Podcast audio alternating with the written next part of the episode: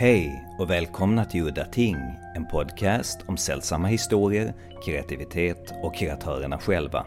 Mitt namn är Henrik Möller, musiken var skapad av Testbild och loggan till podden är gjord av Malmökonstnären Nalle Chinsky. How we have mastered fire, how we cut down trees, how we build things. We are constantly trying to overwrite nature.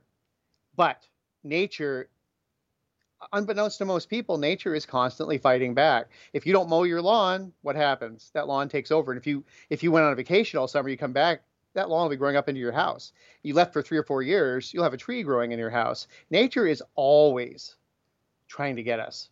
It's always trying to fight back because it's always in a struggle with itself half the trees you see in, in your backyard are trying to kill uh, or plants are trying to kill each other. They're trying to strangle each other and, and position themselves to get the best sunlight and whatnot. There's a war going on, and we just happen to be, you know, generally we happen to kind of we're able to sort of get the upper hand in it. But if anything goes wrong, if we're separated from our tribe, because that's our big strength is to be is to be our, our numbers. You know, the Arist- Aristotelian kind of idea that men, you know, go crazy one by one. They're better. They're better as groups. That's what our purpose is: is to function as a group. Well, you get this guy. He's not so tough when he's all by himself. Det ni nyss hörde var Laird Barron som berättade om sin syn på kosmisk skräck ur Jack Londons To Build a Fires perspektiv. Och det är han som är gäst i det här avsnittet. Laird är inte bara en av mina favoritförfattare, eh, och jag måste säga för de som inte vet, så är Laird mest känd inom Fandom då för hans kosmiska skräcknoveller om The Children of Old Leech, som han kallar dem. Och ofta med hårdkokta, noiraktiga huvudpersoner i huvudrollerna. Det är gangsters, jägare, skogshuggare, ja vildmarksmän i största allmänhet. Och Laird, han är uppvuxen i Alaska där han jobbade på hårda jobb i fabriker och dylikt, tills han blev en framgångsrik hundtränare och släd, hundslädsracer. Med detta sagt så är det ju inte så att alla hans historier handlar om hårda arbetarmän. Nej, det finns historier om adelsmän, pensionärer. Hans roman till exempel The Croning har ju ett 80-årigt par i huvudrollen. Och en av de bästa historierna är The Mysterium Tremendum som handlar om två queerpar på bilsemester som hittar en förbjuden guidebok som tar dem till en uråldrig och ondskefull plats. Hans novellsamlingar The Imago Sequence, Occultations och The Beautiful Thing That Awaits Us All är enligt mig hans allra bästa. Numera så har Laird tagit en paus från skräck och skriver crime fiction för att kunna försörja sig på sitt skrivande. För ja, den hårda verkligheten, skräck säljer inte tillräckligt bra. Det är deckare som gäller, precis som i Sverige. Men nu ska vi prata med Laird om hans inspirationer och dyka ner i hans favoritskräcknoveller och romaner. För jag vet att flera av de historierna han har nämnt i intervjuer genom åren är samma som mina favoriter. Så jag tänkte att det kunde vara intressant att höra vad som attraherade honom till de här historierna och plocka isär dem lite grann om vi kan. Så, då börjar vi. If we start out, what are your early influences, if you can see any, and what style and genre? I'm glad you're giving me an opportunity to talk about this. I'm at an age where I'm becoming a little more, you know, looking at my my life as a retrospective, and and it's a question that's pretty common uh, for writers. You know, what do you attribute your influence, you know, who influenced you or what influenced you? And I used to answer that question kind of, you know, I would make a list of a handful of authors that are sort of like my overarching influence.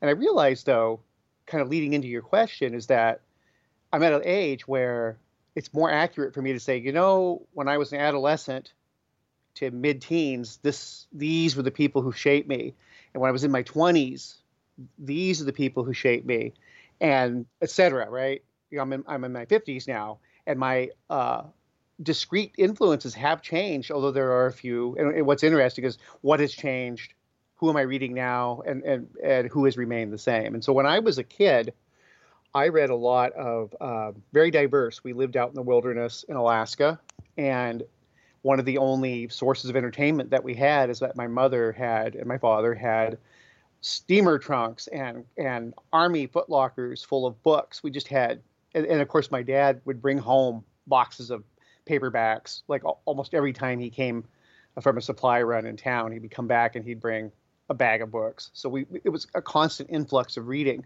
but the primary uh, stuff that really attracted me you know, from the time that I was about seven, eight, nine years old until I was in my mid-teens, early teens, would be like Edgar Rice Burroughs, uh, you know, Princess of Mars, uh, the you know the John Carter stuff. I read a lot of uh, Robert E. Howard, uh, you know, especially the, the Conan the Barbarian. Um, we had, and this is something I've talked about before. We, we sort of had this encyclopedia or treasury of, of various authors, uh, and it'd be like you know a treasury of fairy tales, Edgar Allan Poe's collected works. I got a lot of sustenance from that. I read a lot of Edgar Allan Poe um, and a lot of fairy tales, and would read them over and over again. Uh, and I think probably uh, another important influence from that early um, era uh, would be obviously some science fiction authors, you know, like uh, Roger Zelazny. I got into him at that age, but also uh, westerns. Louis L'Amour, Max Brand, Zane Grey. Th- those were huge influences, and maybe less intuitively, something I haven't talked about as much is my mother collected a lot of romance like Barbara Cartland uh, novels and things like that. Looking back at, at it now, the westerns and the um, the romances did a lot to make me a better writer because those stories are so concerned with characterization and with and with relationships uh, more so the romances uh, i was able to put my lessons you know lessons i learned to good use when I wrote my crime series, the Coleridge series, because there's so much humor and and there's a certain amount of romance and interpersonal relationships in those stories that are sort of like everyday things. Uh, I have to say that I picked I probably owe a lot to the the romance genre for being able to pull that off. I know that like me, you're a big fan of Ted Klein and uh, the Dark Gods collection. Uh, and I've heard that your favorite in that collection is Petey. Could you talk a little bit about that and uh, what you like about it? You say Petey's my, you know, I, I have said Petey's my favorite, but you know that changes. Uh, uh next month it could be Nadel, Nadelman's God, or it could be the Children of the Kingdom, uh, or you know, a Black Man with a Horn. But the bottom line is, uh, there's a certain restraint in Klein's work, even though it often is dealing with the uh, cosmic or really heavy supernatural elements. But the way that he would pay take you take your time. He takes his time in these stories, these novellas, uh, and builds up the world, builds up the the quotidian, the mundane, so that when the supernatural intrusion begins, you're, you're ready for it. It, it. it really it's an intrusion for the reader as well because you're very much interested in what's going on, even on a mundane level. And um, at least, at least I was. Uh, and Petey, I think, is it's a story that I really value because I feel that very similar to what I get out of reading Peter Straub. I feel like there's a kinship between these two authors uh, of style, if nothing else. Um, I felt like each of these stories teaches me something as a as a as a writer. There's techniques that I can that I can learn from or emulate uh, and do my own thing with. And in Petey, I was on a show the other day, and I described it as if it were a, a movie. If the if the novella were actually you know expressed as a film, there's a thing called a tracking shot, and a lot a lot of that story would be these long tracking shots where the camera just moves around without any interruption, up and down stairs, and in and out of doorways, lingering on conversations and then ducking out to go to another one. And then of course you have scene breaks and whatnot. I mean, there's a lot there's a lot of variety in the story, but it taught me how to how to handle uh, a huge group of people, all of whom, or many of whom, if not all, have speaking roles.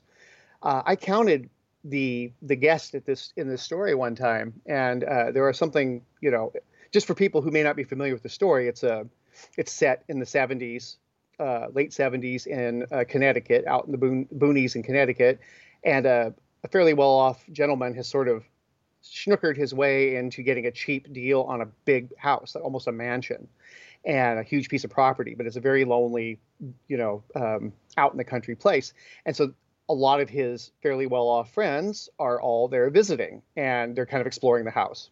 So you have about 30 to 33 people in that house, and he gives speaking roles at some point to almost every one of them, which is a it's kind of like this unwritten rule, or maybe it's maybe it is written somewhere that you don't in a novella or shorter you can only have two plots that run, you know, uh, parallel, and you can only have two or three major characters, and you can only have a handful of minor characters. That's that's kind of an accepted, uh, sort of an accepted rule. Um, he just blows that out of the water. He he he completely goes through and and gives, I won't say equal weight, but there are a lot of characters that do receive equal weight, and he pulls it off. And uh, I love that story because not only is it creepy, dreadful, and just rife with atmosphere, but it also, whenever I'm uh, stuck writing, uh, especially if I'm writing like a scene with a lot of characters, I just dip into that and go, okay, I can, you know, this can be done.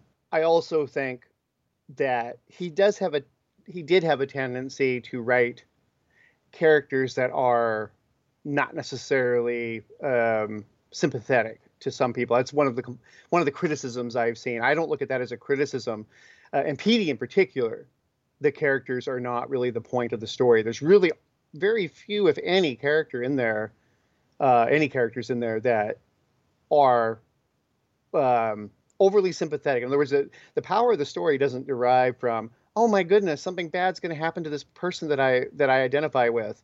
You're it, it's it's actually almost like an exercise, and and I think that's why I like it is because it doesn't work as a typical story, a modern story. It works more in some ways. It reminds me of what you might get from an Edgar Allan Poe story. Like there's a certain amount of um, I, I can see some synergy with or or kinship with Mask, the Mask of the Red Death, where you just sort of have this big scene and you kind of dip in and out of the various characters, uh, but you're not necessarily overly invested in anyone. You're more invested in what, what's going to happen in general. And uh, there's a certain amount of that in this story where when we discuss some of the other stories, whether you like the characters or not, they're more, the other stories are much more intimate. They're smaller cast and you follow, you know, individual characters around much more closely. If you move on to Children of the Kingdom, if we talk a little bit about that, that story, the ending of that story is pretty ambiguous. Uh, the monster at the ending. Have you thought about that? Who that might be? Is it the baby that has grown up, or could it be the priest? You know, that's a really interesting point because I think the I've always taken it as I'd have to read it again. I've read it many times, but I actually I haven't read it recently. Like I haven't read it in the last three or four years. I can't remember what the time jump is between the end of the story and kind of that that encounter that he has uh Klein actually supposed to be him has on the street with the thing and the grate. In other words, is it was it a short period of time or was it many years later? Uh, without checking that, I think that the pistachio, you know, the the the bag or whatever that he sees, and then the the red ring, uh, I think that that's supposed to be indicative that it's the priest looking at him. But it, but it could easily be, it could easily be if a few years have gone by, it could be, uh, you know, the uh, a baby or you know a, a young a young child of the kingdom.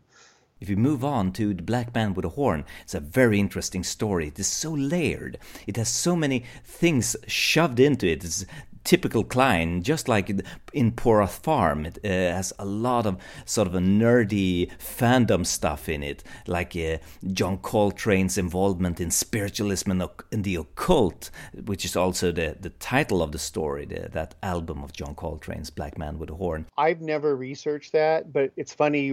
I guess it's not funny, but it's it's interesting that you bring it up because it Coltrane uh, and the occult were and his interest in the occult or his alleged interest in the occult were a topic of conversation a few years ago amongst uh, several writer associates of mine. And I remember one of them was talking about they wanted to write a story about the truth behind Coltrane and and you know kind of a Lovecraftian kind of a story. So it's not something that I have much knowledge of, but I've definitely heard this line of uh, I'm not unfamiliar with this line of inquiry into that. And uh, on the other hand, it's uh, it's about Lovecraft. It's a very Lovecraftian, nerdy fandom story. I got the impression that story was almost I won't say a parody, but there's a gentle like knowingness and humor in it that's different from the other stories. It's a different it's a completely different kind of story and it's that was his, you know, that is not only a Lovecraft story, but it's a story about Lovecraftianism in general, I think. There was almost like a metafictional aspect to it because you have the main character who is really in, depressed and incensed that his novel Beyond the Grave has been typoed as Beyond the Garve, and it's like so. There's elements in it that only a writer and or slash editor would really empathize with, you know. So so that so in my mind, and keep in mind, you know, I've never researched this stuff. I I've read some interviews, you know, that Klein has done, but mostly uh, they were, you know, either when he was being kind of a hermit, you know, the last few years, he doesn't really want to say much, or they were about Twilight Zone, like his editorial stuff. He just, I haven't really read a lot where he was very forthcoming about uh, all his stories or his write his own writing in the past. But I really, you know, having endeavored some of this similar uh, approach myself with different stories, you know, it really struck me as almost the obligatory thing that writers do, uh, where you write a story about other writers. Um, and especially if they're contemporaries, it's it's it's one. I, I'm not as historical figures, but like you know, people that you may have had, you know, you know, either known or some kind of correspondence with or whatever. And it really struck me as very meta in that regard that it was as much for people in the community that would in the know as it was uh, for any just typical reader. Well, while we're on the subject of Dark Gods, uh, a little anecdote uh, came to mind. Uh, I had lunch in New York with Ted Klein a few years ago and uh, I brought my little book, my little paperback of Dark Gods, and I asked him if he could sign it. And uh, we had, up till that point, had a really nice lunch and everything was fine. he was happy and he, a worried expression came upon his face and he started scribbling in my book and he, he scribbled scribbled and scribbled, and I started sort of leaning over his shoulder to see what he was writing. And he turned to me and he said, "Just so you know, I'm not writing anything nice." Said, oh, oh, what's going on here? And he kept on scribbling. And what he had scribbled in my little book was that uh, this edition of Dark Gods, which is up to this point the only edition available, that it made him wince because it had so many horrible typos in it, and that's the editor in him, uh, the, the, perfectionist inclined. That he that's was that's the first thing that went into his mind when he saw that book, all the horrible typos. Well, I've told people this before. And first of all, it's really cool that you're able to meet with him, um, and he sounds exactly like everything I've everybody I've ever met who who has known him. Pretty, this seems pretty, you know, compatible with their with their anecdotes, but. Um, you know, the that book is I, I, don't even necessarily say you know it's the greatest horror book or anything like that of all time, but it's one that I have found that gives me the most utility as a writer, that gives me the most sustenance on a like when I'm stuck. He and Peter Straub are two are are two that uh, whenever I'm working on something, if it's applicable, they can help me just by not necessarily even just reading them and just going and taking a breath and just like getting reassurance from them not even using anything that they've done or their style nothing like that. It's it's more um, like a like if you if you turn on some soothing music that calms you down uh, he, he, dark gods calms me down when i when i when i'm uh, anxious or it has you know in the past. It's been a few years since i've that i've leaned on it but um you know same with straub Another little anecdote connecting to uh, that dinner I had with Klein. Uh, we never talked about literature because you know uh, he didn't he wasn't interested. Yeah, but uh, we talked about film. But one little anecdote from that uh, dinner uh, related to literature is that i asked him about Poroth farm and that i mentioned that that book that story was written in 1972 that's eight years before Alien came out. The first Alien, uh, I was thinking, of course, about the the cat in that story, the chestburster, and uh, he told me the inspiration behind that. Uh, chest bursting cat, and he said that he had read a story about a bear in the woods that uh, broke into a shed and ate a few full bags uh, of uh, dried fruit, dried apricots and stuff like that. Uh, at, and at that point, the bear got so thirsty, he drank an enormous amount of water, and the dried fruit swelled in his belly, so his belly exploded. It was really gruesome, and that story terrified him so much, he said. So that was the inspiration for the cat in Poroth Farm. That explains, it also explains the creature, to some degree, the creature in Petey um, he had, you know, especially the tarot card version of it. He that and the nightmare like basically it's it's it's presented almost as a nightmarish figment that is taken flesh but I'll just toss one thing in. There's another, and he might he might even be familiar with this. I can't remember what the story's called, but Jack London did uh, a series of hunting, you know, stories about uh, people living on the ice, you know, in British Columbia and Alaska and places like that. And um, there was one story about a hunter that went out hunting polar bear, and they couldn't figure out how he he kept throwing fish balls to these to this polar bear, and of course it was very dangerous because if the polar bear caught him, he'd kill him. And and he just kept fleeing. And like it took about a week, but eventually he came back, you know, dragging the skinned out polar bear hide and the meat and all this good stuff. And they said, "How'd you do it? You just kept feeding him food." Then eventually it collapsed and started going into you know seizures and stuff. And then he went and killed it. Uh, and it turned out that what he was doing is that these little suet balls that he was making were out of there was a bone inside them, and he would bend the bone. It was very springy, and he would bend the bone very sharp on the edges, but he would bend it like a spring and pack it in uh, suet and he would throw it in, in, front of the bear and the bear would eat it and it would burst inside of him and uh, uh, or I believe it was a him and cut him up and eventually that's that that is uh, how he brought the bear down is he just he kept giving him these booby trapped um, you know it's a very gruesome story but uh, it, it, your your little anecdote you know made me think of that. Like I wonder if he that might also be somewhere stewing in the back of his in the back of his mind. So if we move away from uh, Ted Klein for a bit now and go into Caitlin Kiernan, and I know that you, like me, love that story, riding the white bull. If you could talk a little bit about that story, and uh, I think that story is also quite ambiguous. The the sort of alien invasion at the end of the story. You know, it's been a long time since I read it, but it made a a really big impact on me. I'm trying to remember when I first it was in a year's best or something. Um, I think that's where I encountered it. Oh, you know, I don't have a, t- a lot to say about it except that it, I, I thought that it was a great uh, cosmic horror story that was also really grounded in possibility. Like it didn't require, it didn't rely on uh, the supernatural so much as just natural consequences of of technology and and man's sort of insistence on doing what man wants to do. You know, one thing that Karen, that Kiernan does and has developed more and more, and you know, because back then uh, they hadn't really done that many, uh, didn't have that much material, so it was sort of at the early stages of the career.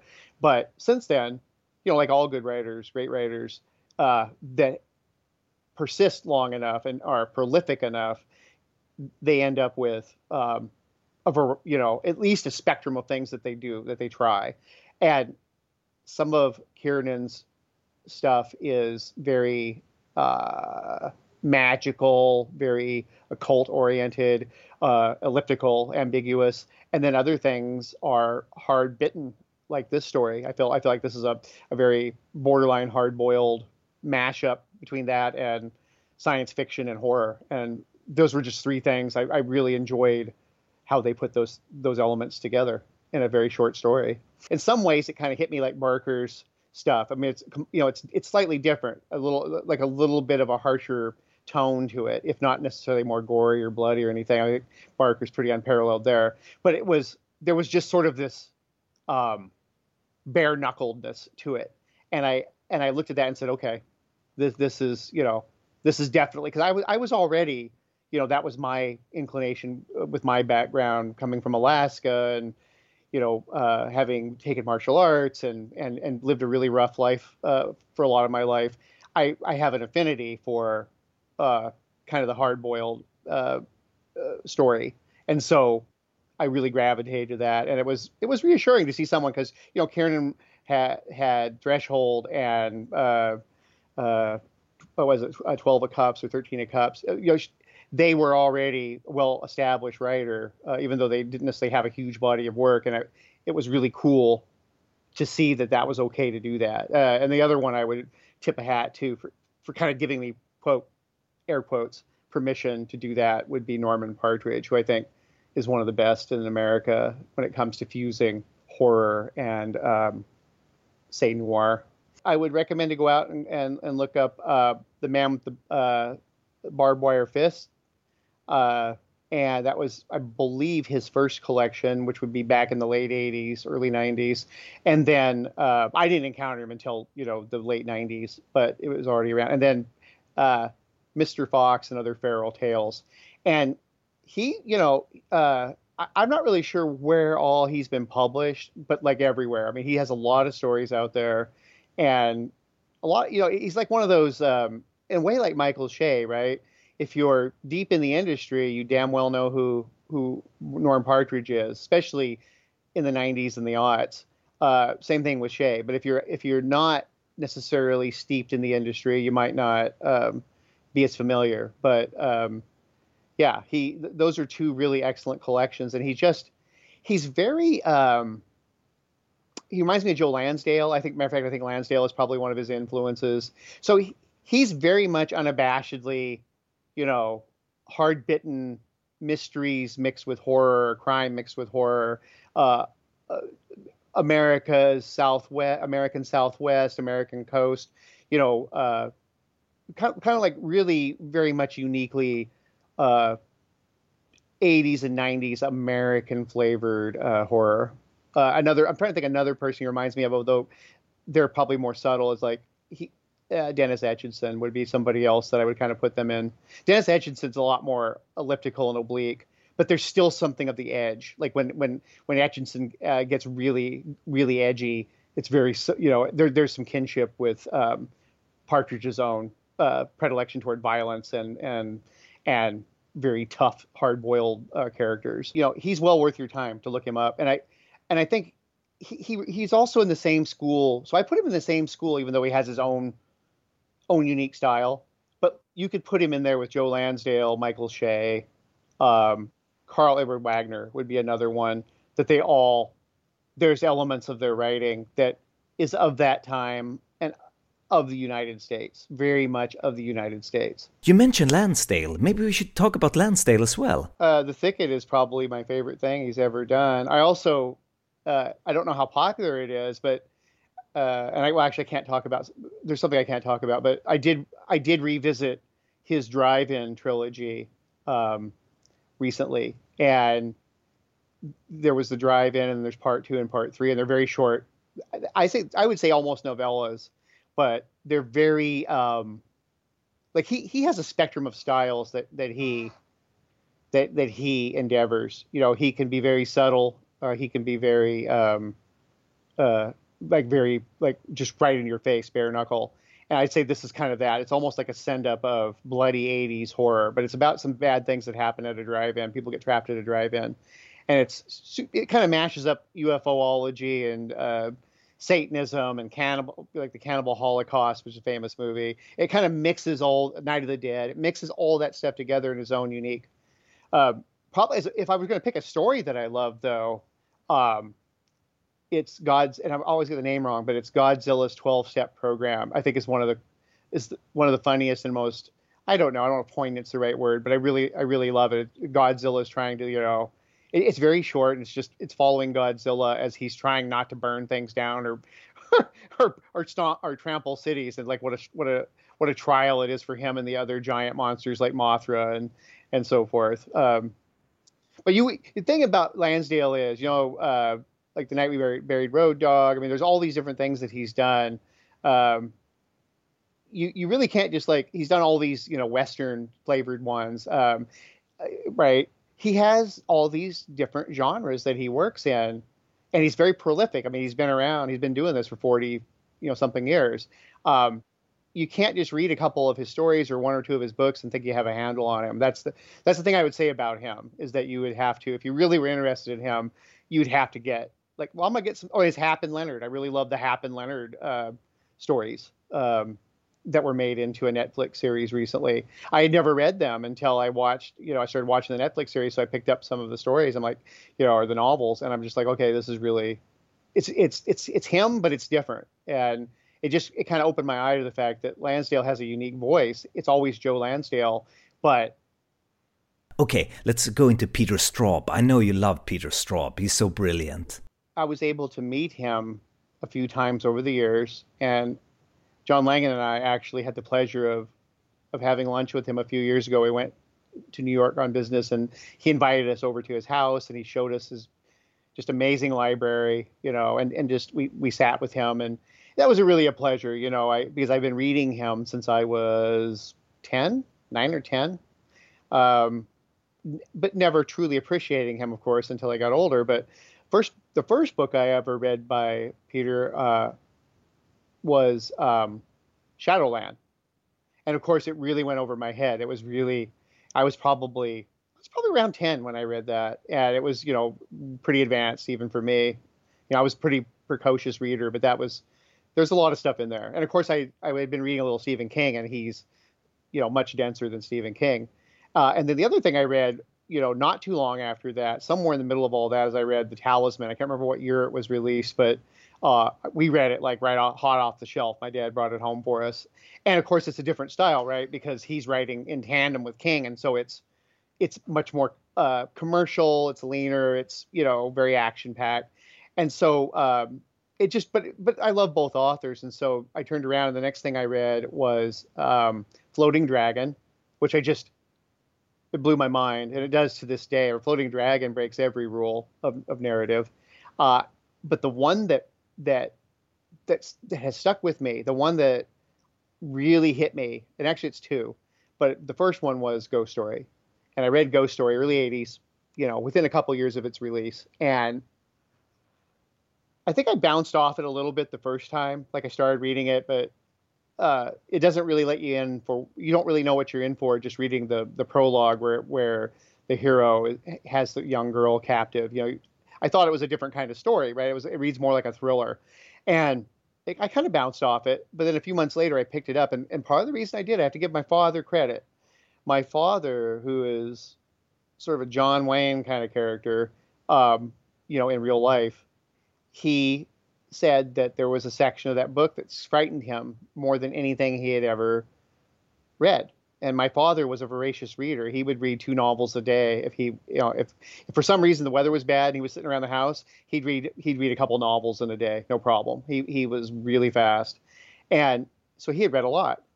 And we talked about literature all the time, but he was terrified, or he not terrified, but he said that that one section of uh, the ghost story frightened him. And it was the section where Sears is recounting being a school teacher back in the olden days, and he met um, Fenny and I'm going to space the the other guy's name, but he met basically met the bald man and the and the and the and the the werewolf and the boy, and you know they were being victimized at the time uh, out in the you know they were out in the woods and, and they were basically that family was being killed, and my father it just absolutely terrified him because it was so true to what sort of like every every description of the of how people acted, of the of the landscape, of the, the like the little the shacks out in the woods, and just how people behaved was very much in line with my father. You know, was born in the 40s, so he grew up in Texas and Alaska when they were, you know, especially Alaska in the 50s when it was just literally dirt roads everywhere and then wilderness. And uh, he he really had an affinity for that for that particular part of the story. So I picked it up again and I read it and I was just, you know, mesmerized. And I've I've used it as a, a personal sort of holy symbol in some ways because what I really admire about it, and it's so different from the books that come after, is it's not polished the way that uh, a typical thriller or big budget, you know, a blockbuster uh, book is. It is messy. It it is the the narrative is uneven. Like there's all these quote unquote flaws in it and yet they really aren't flaws. They're just aspects of the book.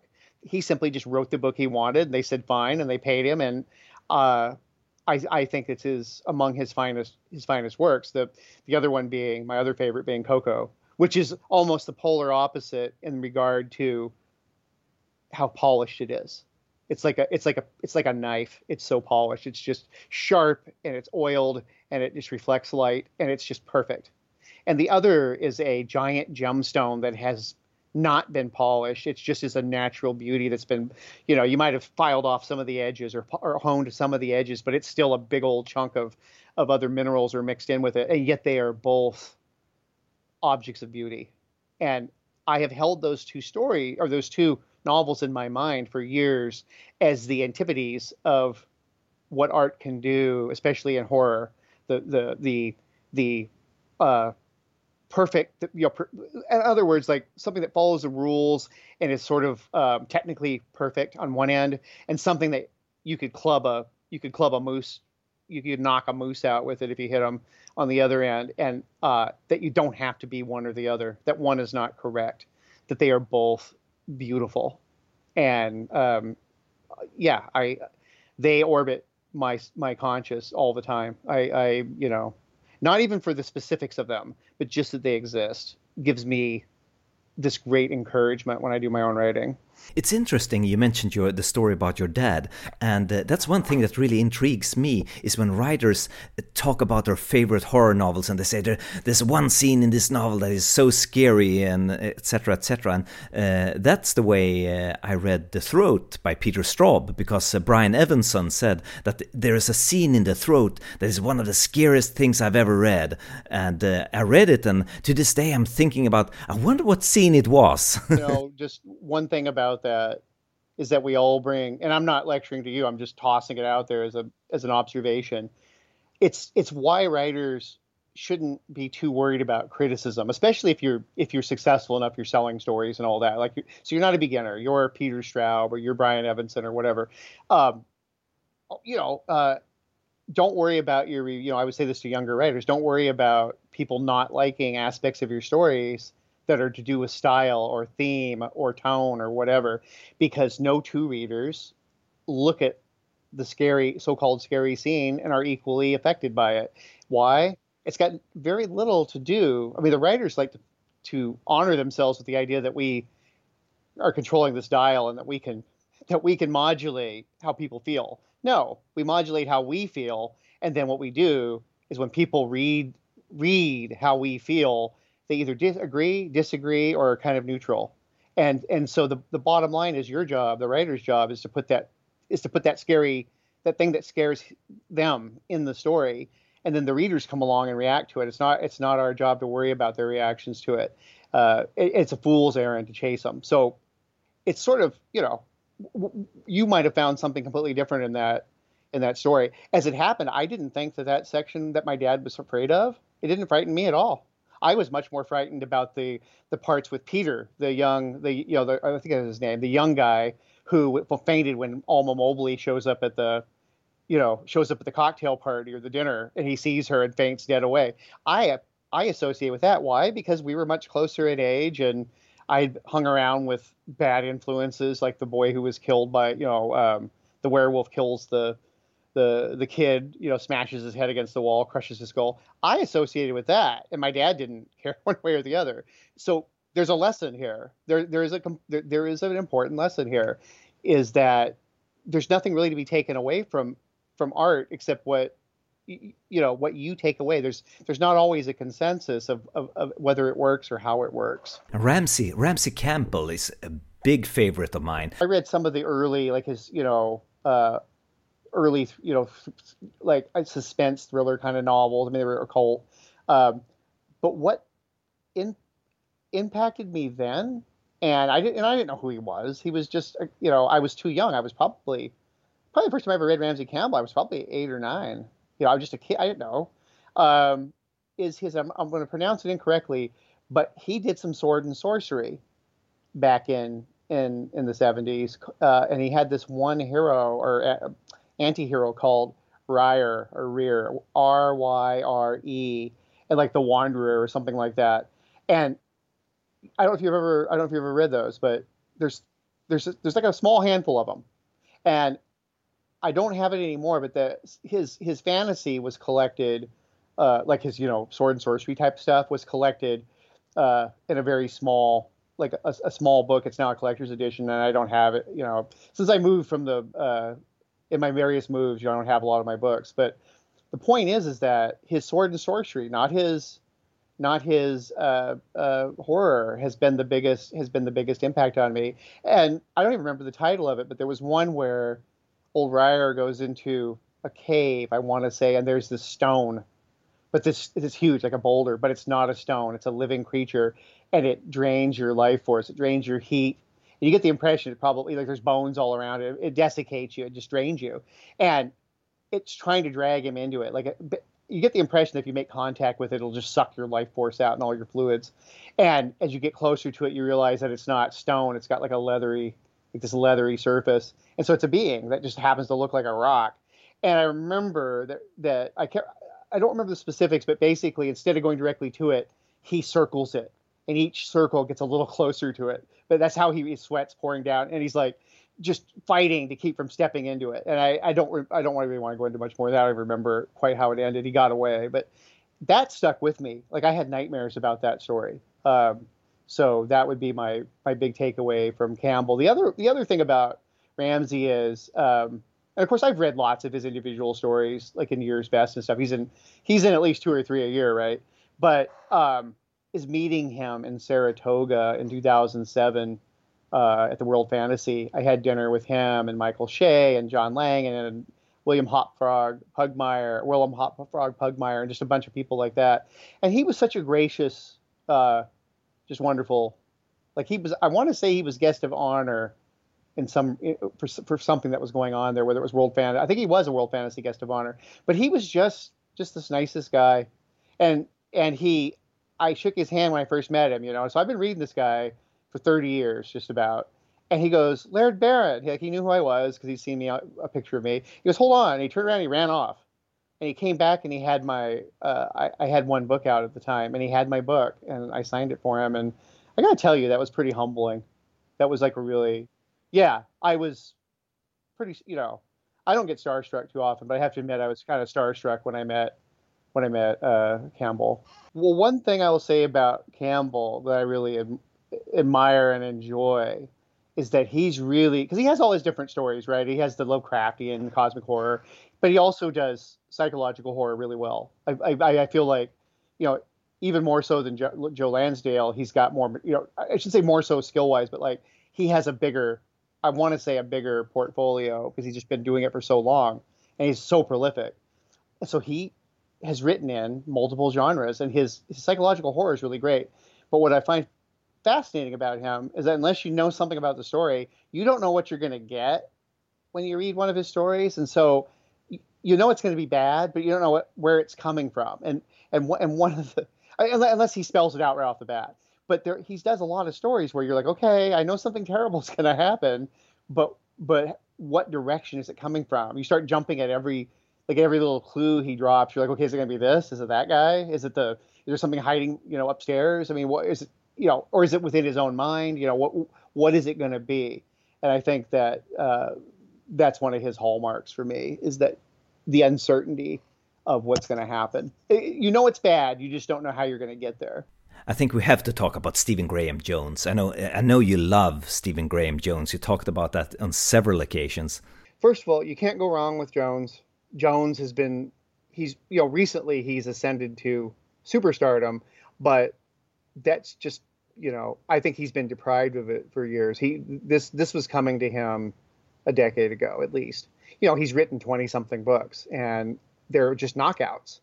Um, and, and and and so so my feeling is the stuff he's been doing lately is more of the great stuff he's been doing all along. And I so I hope I hope that his backlist you know gets uh, a boost from all this. But I came to to know Stephen Graham Jones. I have to thank another author for this uh, named Darren Speegle, who's a great writer editor himself. Um, and he said, "Hey, we were we were at World Fantasy in 2006, and I went to his. I was staying in the actual uh, hotel, but I went out and had lunch with him. And he goes, "Hey, come back to my my room." He was staying in a motel nearby, and he goes, "I want I want to show you this. Uh, you know, you've got to read this." And so I went and I picked up. It was uh, Cemetery Dance, which is a pretty venerable magazine, and it had this story called Raphael by Stephen Graham Jones. And I'm pretty, you know, cynical. Somebody tells me, "Oh yeah, you should read it." I'm like, "Okay, great." But I just sat there and I was just going to read the first, you know, paragraph. I read the whole.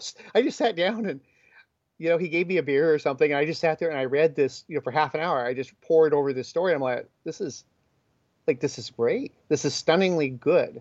Is like among the best writing I've ever read. Doesn't matter what genre." and of course, so I started following after that. And then, you know, a few years later, I was honored to do the intro to uh, the ones that got away, which has where or has Wolf Island and um, uh, Teeth in it, and I love them. They have similarities. Like there's this there's this strain of the fantastical that goes through Stephen's work that is I don't know if the word is hypnagogic or hallucinatory. There's just this almost dream-like quality that he and, and Speegle, by the way, does it does it really well too. But that you almost are almost mesmerized if you just allow yourself to be in the rhythm of his stories. And Werewolf Island is is, is obviously pulpier, and its its power is in its kind of a its pulp like it really does for me harken back to the 30s 40s kind of a, a pulp story that you might get uh, back then adventure story. But then he fuses it with just this impossible situation like what? Like he keeps upping the stakes and like and then there's these dolphins and then there's a werewolf and then there's you know he just keeps piling it on with a straight face and it's in my top favorite stories of all time. But you've got teeth which is also in there. It's a bit longer. It's you know a novelette borderline novella police procedural, serial killer type of procedural that affected me, and I, I don't know about anybody else, but it affected me like a waking nightmare. I have had the way that story ends, and I'm not going to destroy this, the ending, but the way the story ends, I've had nightmares like that where I was paralyzed, and the and the monster or the monstrous person is is closing in on me, and I cannot move, and I'm I can't even open my lips. I felt that throughout that story and in the end and it's it it is one of the um, scarier stories I've read but it also as a writer I'm really envious of it because he he pulls off some tricks that are basically literary optical illusions. How he describes things how he makes sentences and the and the meanings of those sentences do almost jump jump the tracks that they're running parallel or even do right, you know, uh, uh, 90 degree turns. And you're like, but, but how that happen? How did, how, where is it? And you, you have to look really closely. But it, it, it's one of the rare stories I've ever read where you're going along and everything is, is, is functioning and you're, you're following it. And then you blank and you go, okay, I, I need to start, I need to go back a page or two and start again because my mind, I've, I've lost my, my grip on this in a good way. Uh, so I can't speak highly enough though of him as a as a writer. He is. I have said this uh, many times. I feel like he and Jeff Ford and Kelly Link, for example, are not only three of the best weird fiction horror writers alive, but in America, but are in any genre. I think that they would be in the top, you know, the top group. Go out and read The Only Good Indians. Uh, I just actually uh, I was able to read uh, My Heart Is a Chainsaw prior to uh, its release. If anything, there the only difference with the newer the newer stuff is that there's a little more intention, I think, with these last two novels. it could be my imagination, but there's like a modicum of intention to make it a little more accessible because he's one of those guys that doesn't care if, if it's accessible to you or not. He just this is the story and this is what you're going to get. Um, I think that those two stories, or these these latest two novels, would be really good entry points. Another entry point, though, uh, if you if you just want to read short fiction, would be the ones that got away, or when the people lights, or after the people lights go out, as another sensational um, uh, novel. And then a few years ago, he did probably one of the better werewolf novels um, that I've read, which was Mongrels, which was just a fantastic. Uh, and it's it's more than one kind of. A, I mean, I hesitate to even call it a horror novel, though I I guess it kind of is, but it's a generational story, but told through you know the family of you know the life the life of a family of, of werewolves. Um, and uh, beautifully done uh, as as everything he does is. And uh, maybe one other one is the last final girl which i want to say is like about 10 years old now and it's short uh, but it should be available. Like it's it's it's a long novella short novel and it really plays around with the with the whole slasher versus the final girl formula which is which is one of the things that he that he really does. He likes to reinvent the zombie tale, and he likes to re to upend the the slasher serial killer um, uh, story, and he does both to great effect. Now we're moving on to a common favorite of ours, Brian Evenson. Sometimes accessible, like in his novel Immobility or a short story collection A Collapse of Horses, but sometimes a bit inaccessible for my taste, like in Windeye, and I know that you love the Windeye collection. I'm bad on the title. There's one about a about this dreadnought of a horse this king had that I really liked. But for me, it's mostly the just the overall the overall effect, like uh, Black Bark, which is from Collapse of Horses, Blood Drip, which I just read. Uh, there's one called I can't remember the guy's name, but basically it's about a diving suit, and they're all trapped on a boat and they're crawling into the diving suit. Oh, it's the Sladen, the Sladen suit, the Sladen suit. I couldn't remember what the guy. Yeah, the Sladen suit, and basically it's just it's like many many of his stories. They're they're vignettes. He's a master of the vignette. He can write at length if he wants to, but his general interest is in these hypnotic. Sur- I don't want to say surreal, but basically weird, just extremely weird elliptical vignettes. Whether they're 2,000 words or even six or 8,000 words, they still function within their own almost discrete universe, which is one thing I kind of liked about uh, A Collapse of Horses. You start getting the feeling of an overarching universe. And that's kind of what I'm sort of fumbling toward is that with Aickman, a lot of times if I read stories from Cold Hand in Mine, it wasn't until a couple collections later that I felt a payoff in reading some other story going, oh, this is what he's getting at when he uses this. It's like if you read like the Bible and you start going, oh, to know is a euphemism for, or is a, is a polite way of saying have sexual congress. And there are people who say he saw X, Y, or Z person is also a euphemism for had sex with. Not to say that this is what these guys do, but there's like these little keys in their writing that if you read enough of it, you start you start understanding what more what they're saying in previous stories. Like the stories for me become more like they open up uh, e- even more. Uh, the absent eye, that's a story uh, uh that I enjoyed. Um, and like I said, Black Bark is just and Blood Drip are two of, of from uh, I want to say the it was the Collapse of Horses are just are just you know spectacular. And I haven't read anything from his last two. I haven't read. I read the first story from the glassy burning floor of hell uh, about the. I think it's called the leg, which is just sensational. I read that the other day. Actually, I, I was on Amazon and I clicked on it. I'm like, okay, I'm gonna have to buy this now. And then Unraveling the World, song for Unraveling the World. I haven't I haven't read anything from that there's this mosaic quality to them. Like Windeye has something like 20 stories or, you know, 22 stories in or something. All of them are like that, and they become like this giant jigsaw puzzle. And they're, I don't want to say they're interchangeable because they're not, but they're there's elements of them. But he's he's playing the long game. I feel like his collections all have sort of like this coherency or cohesiveness, but you'd have to read them all and you'd have to you'd have to be paying attention.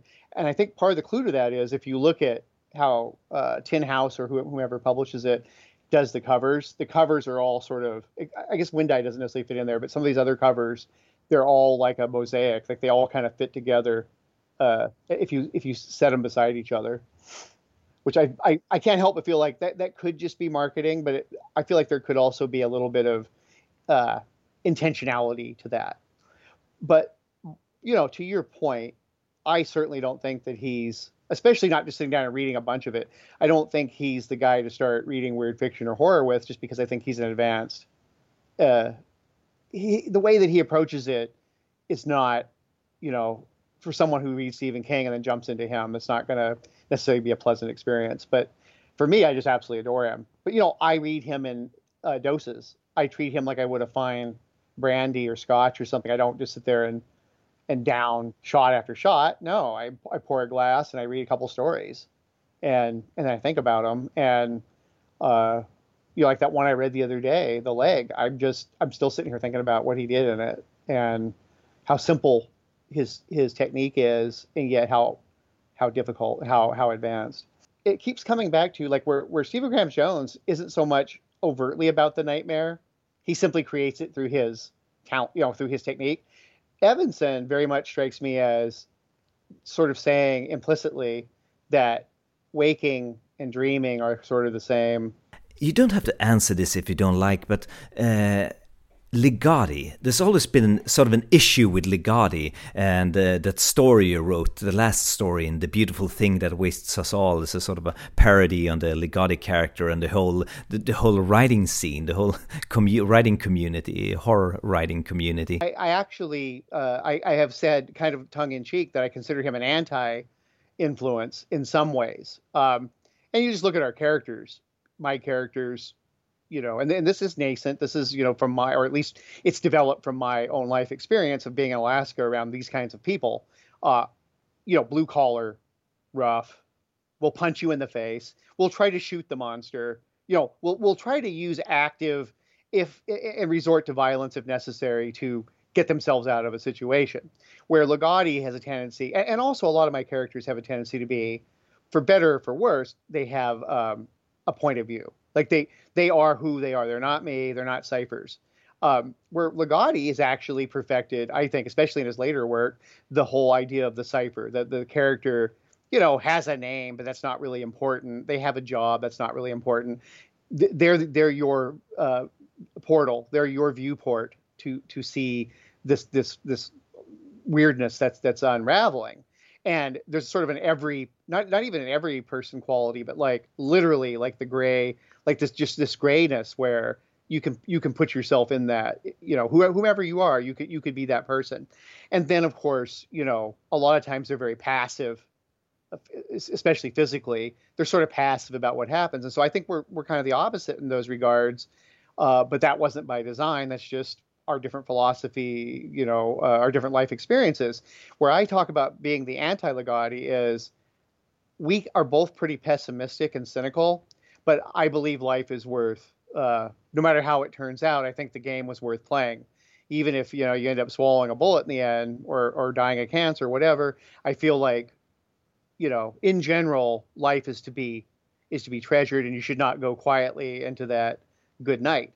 Where he you know, uh, and especially his fandom, his more um, cultish fandom, you know, is very much like, oh, if we could all just go to sleep and never wake up, uh, that would be better and more moral. Uh, and so, yeah, we, we, I, I, even though we kind of end up at the same place, I kind of feel like man is sort of a blight on on the planet. Uh, I feel like it would be better if we could fix it. And you know, his attitude seems to be it'd be better if we never were. And so I, you know, uh, I think that that's a huge a huge divergence in us. As far as far as like how I feel about his work, you know, I have my criticisms of his work, but I respect him. I mean, he he deserves. Uh, he's not to my taste most of the time, but I would never gainsay someone for elevating him. You know, saying, "Hey, he's the best horror writer," uh, you know, in their opinion, because he's earned it. As we say over here, I will cop to the fact I have been very critical of Ligotti, but really my only real criticism. It's not even of his fans in general. Lots of people from lots of from many walks of life enjoy Ligotti. Uh, I have always just been very skeptical of the whole pessimist philosophy. I've always felt like it's that that it's that it's a um, I don't want to say a charade, but that it's that it's that it's a marketing tactic, and if not by him, by a lot of people who support him. And I just don't I don't think it's a tenable position. But you know, I have talked to people who who know him really well, and I've read his interviews and stuff, and so I've kind of softened my, you know, I, I feel like it's important to acknowledge if you've been wrong about something, especially if something that you've really, like really, you know, a hill that you were willing to die on. And I'm I'm not 100% sold, but I I do believe that you know. Uh, my my stance on on his philosophy has softened a bit. I don't agree with it even one bit, but I I am have been persuaded that it's coming from a genuine place and and from people I love and respect, and so I uh, and he insists that it is, and so that's I kind of have abandoned my earlier battlement where I'm just like, nah, this is all, you know, uh, if not fraudulent, it's it's pretty suspect. And I, I've kind of backed away from that. Uh, One thing about your stories that I would love to bring up and praise you for is that you really are a master of the aftermath of the horror, so to speak. What happens after the horror in the stories? You have those fantastic epilogues, like in uh, Mysterium Tremendum. One thing uh, about horror that I've never liked is that every story has to end with ba bump and it's over you know the, the the freeze frame of the screaming face or the the swords coming down or, or whatever the horrible ending is right? And that's the end. Uh, i love it. It's not that i don't love it. It's what i've what i've had a problem with is that that's the only way or one of the only ways that you're supposed to be able to write horror. At least that's when i was younger that's kind of the the message that i received from film and lit is the more you know that there's a dark ending and that's that's the end. But stephen king and to some degree clive barker but especially stephen king you know he's pretty good about. Some people hate his endings, but I took some cues from him that life goes on, that that you can that it's a good thing or a bad thing depending on your your viewpoint, but that there's horror and there's beauty in everything, and it isn't just during the intensity of a narrative like where all the shit's going down, but there's aftershocks, good or bad, that will follow if you survive. You know, if characters survive a horror story, I always have been like, well, what happens to them? I don't necessarily need like the story of their life, but this idea that there was a that there was an existence before the horror, and if they survive, there should be one after. I feel like that's really an important element that is missing from from a lot of uh, and probably all genres, but especially it's really it's really obvious in horror. Like we just don't care about them once the story's over, and I'm like, well, but I but I do I do I, I am interested if they made it through, and that's you know if it's not a story that ends on a cliffhanger, that, then I would really like to know, you know, a page or two or a paragraph even like w- what happened. And so I've it's been important to me to include that not in every story by any means. I have plenty of stories to just end, but to have a few stories that have the kind of coda, but also to take a cue from from um, Evenson and also um, Robert Aickman before him that you can carry on stories in new stories without without making them dependent upon one another. They don't have to be linked like a serial. That but that themes and characters and and and uh, I don't know problems that existed in one story can crop up again in another one and be looked at or or progressed. Like, okay, well, what would happen, you know, in, in kind of a semi sequel, kind of a story that's not really a sequel. Uh, and that's been a it's become quite an obsession of mine, to be honest. And Livia Llewellyn, I never, I never, never come around to re- to reading Livia Llewellyn. But could you please uh, give me some recommendations of stories of hers? Where to start? She has two collections. I'm thinking maybe um, Furnace would be that's her second collection that that that might be the one to start with because there's just a different like some of her stories have slightly more accessible approaches but she and she's very much like some of my favorite writers like jones and evenson for example oh and aickman uh, another one where they're very not really concerned about letting you in they're just telling stories and you can join in or not um, and she is is definitely of uh, of a kind. Also, her stories uh, uh, are extremely violent. There's a lot of sexual violence in them. Uh, she does not flinch, but these are things that people are content warning.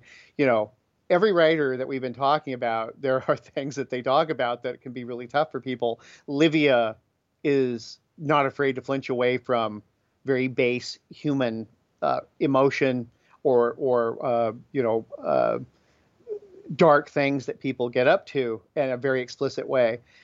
That said, I really have a special place in my heart for her first collection, which uh, the Engines of uh, Desire, which is just this beautiful raw, uh, raw collection. Um, and you know, there's really nowhere to jump in except just to start reading them. I mean, I wouldn't there's like a little more variance in her second collection. She starts doing more science fiction and things like that.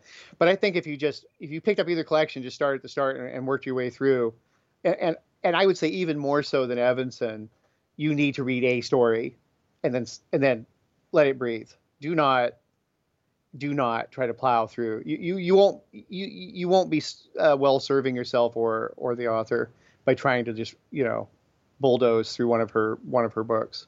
If we go into those old sort of Lovecraftian recommendations that Lovecraft recommended, what do you think about Arthur Machen and uh, Algernon Blackwood? I have never been like a huge fan of them. Like I'm not a historian, and I don't. But but on the other hand, I've written about Machen. I've I've read some of their big stories over and over again. Um, I will say this: they're you know they're big hits, like the Great God Pan, the White People. Um, um, Wendigo, uh, the Willows, obviously, like those that handful of stories, it's kind of like Dark Gods for me in the sense that it's only four novelette, novella, you know, slash novella type type offer offerings, but they they're really foundational. And it's funny. I don't know if anybody else would make this comparison, but like when I think about those two, Machen and Blackwood, I also start thinking about Jack London, who is once again not somebody that I've read everything, but I've read his big. You know, I've read Call of the Wild, I've read White Fang, I've read a bunch of his his uh, you know his disparate stories about uh, uh, the, the native hunters and whatnot, and uh, Robert Service, the poet, um, the Law of the Yukon or the Spell of the Yukon.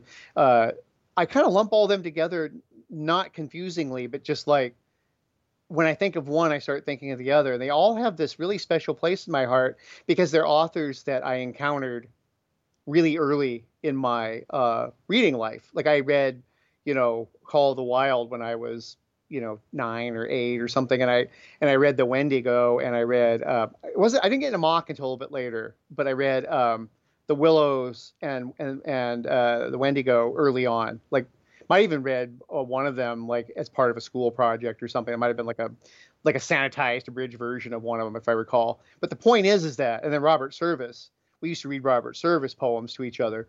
So not to be too digressive, but just those authors uh, were really you, you I don't know if you really see it in my writing or not, but they're they're there. They're they're really in, uh, influential and um, I think I suspect they always will be on you know, inform me on some level. It's funny that you mentioned Jack London and To Build a Fire because Ted Klein made a uh, list of 13 most terrifying short stories uh, in 1985 and that is one of them. One of these days if you if you're bored just google me and To Build a Fire. I've actually written about it uh, about the relationship. I've talked about it many times on podcasts. I mean, I have I have spoken. I should probably just do an, an essay about this. I consider the uh, to build a fire the greatest horror story uh, of all time. That's my, at least my favorite. Um, and I think it's I think it's probably the the greatest cosmic horror story of all time. Uh, not because there's anything to do with aliens or deep time or anything, but just it's it's in a microcosm the indifference of nature at large writ large to anything that we're doing and how we man you know man is constantly we tame the dog which is a central character in that story. How we have mastered fire how we cut down trees how we build things. We are constantly trying to overwrite nature. But nature unbeknownst to most people nature is constantly fighting back if you don't mow your lawn what happens that lawn takes over and if you if you went on a vacation all summer you come back that lawn will be growing up into your house. You left for three or four years, you'll have a tree growing in your house. Nature is always trying to get us. It's always trying to fight back because it's always in a struggle with itself. Half the trees you see in, in your backyard are trying to kill, uh, or plants are trying to kill each other. They're trying to strangle each other and, and position themselves to get the best sunlight and whatnot. There's a war going on, and we just happen to be, you know, generally we happen to kind of, we're able to sort of get the upper hand in it. But if anything goes wrong, if we're separated from our tribe, because that's our big strength is to be is to be our, our numbers. You know, the Arist- Aristotelian kind of idea that men, you know, go crazy one by one. They're better. They're better as groups. That's what our purpose is: is to function as a group. Well, you get this guy. He's not so tough when he's all by himself, and I really do feel like there's just this timeless, which equals cosmic to me, uh, horror element to this story. Uh, I, like I said, I could go on about this story. I I really feel like it is uh, one of the great, you know, one of the greatest examples of horror that there is. You know, and the thing, the thing is, is that very few people agree with me. Although I, am seeing it catch on a little bit. A lot of people go, "This is not a horror story," you know, not really, and definitely not cosmic. It's not so important for the sake of our discussion. It's not really important whether you think it is or not. It just gives you an insight to how I think.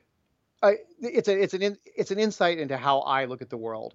I sincerely think it's a horror story I but I also understand why you might not. I completely get it. But um, it's very influential, and one I'll just leave you with this. One of the reasons it's so influential is because I have been in that situation. I have been in the wilderness and couldn't get a fire going, and me and my dogs, you know, are are you know what's going to happen, and it turned out okay. But you know, I I very much that's the baggage I bring to that story is that I I empathize with it with that character and, and the dog completely. Lastly, I know I've been keeping you here for a long, long time, but I have a friend in Sweden who's a big fan of yours, and he asked me to ask you if you have any recommendations of stuff that you read recently. It doesn't have to be new stuff, but uh, stuff that you read recently, but preferably uh, new releases? The latest story that I read. See, some, sometimes I read stuff that's not that I haven't that isn't new. Uh, the story leg. I've, I got, the whole time we've been sitting here. Once we got talking about um, Evenson, is I'm just I, I'm just thinking about this this story leg, and part of it is because I'm writing some horror science fiction stories of my own, and so I'm just like, you know, I read that and I went, oh yeah, you know, that that's the stuff. So I highly recommend that. I think I think Black Bark it's in his latest, The Glassy Burning Floor of Hell. Um, and just based on that alone and the reception everybody's giving it, I, am definitely going to buy it. I just didn't pull the trigger and buy it because I've been buying stuff left and right. Um, uh, I don't want to give an individual story, but uh, Kurt Fawver, I think I'm saying his name correctly. He's got a collection coming out from uh, Jon Padgett, you know, who is a it, it, it runs the Ligotti board and all that. I'm sure you know who Jon Padgett is. Uh, anyway, he has a small publishing, you know, small press, and he's publishing we that you know we are happy we are doomed, which is coming out very soon, like in the next couple months. Kurt Fawver or Fowler, it's it's uh, F A W V E R.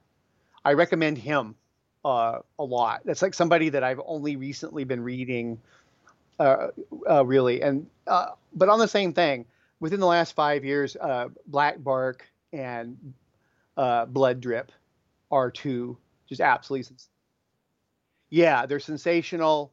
Uh, Skinders, uh, I, I, highly recommend picking up. Um, now, I have a story in it, so you know, full disclosure. But Ellen Datlow has a new anthology out uh, about uh, an homage to um, Shirley Jackson, and it's called "When Things Get Dark."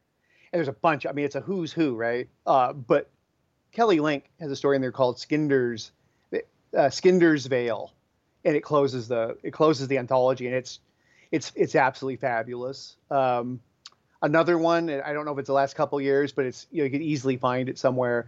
Is Jeff Ford, The Bedroom Light? Is is it's probably like actually eight or nine years old. Sorry, but I've already given you a bunch of new stuff. Um, the reason I bring up that is because a Ford is one of the greats, and b um, The Bedroom Light actually sort of led to me writing a couple of stories in that vein. Like it, he really inspired me. Like I, I, I wrote a couple of stories that were sort of weren't based on it or anything like that, but they were like callbacks to that story. Ja, och med de orden så var det slut för den här gången. Och har ni suttit och lyssnat igenom hela det här avsnittet så kanske har ni fått några nya lästips. Hej då!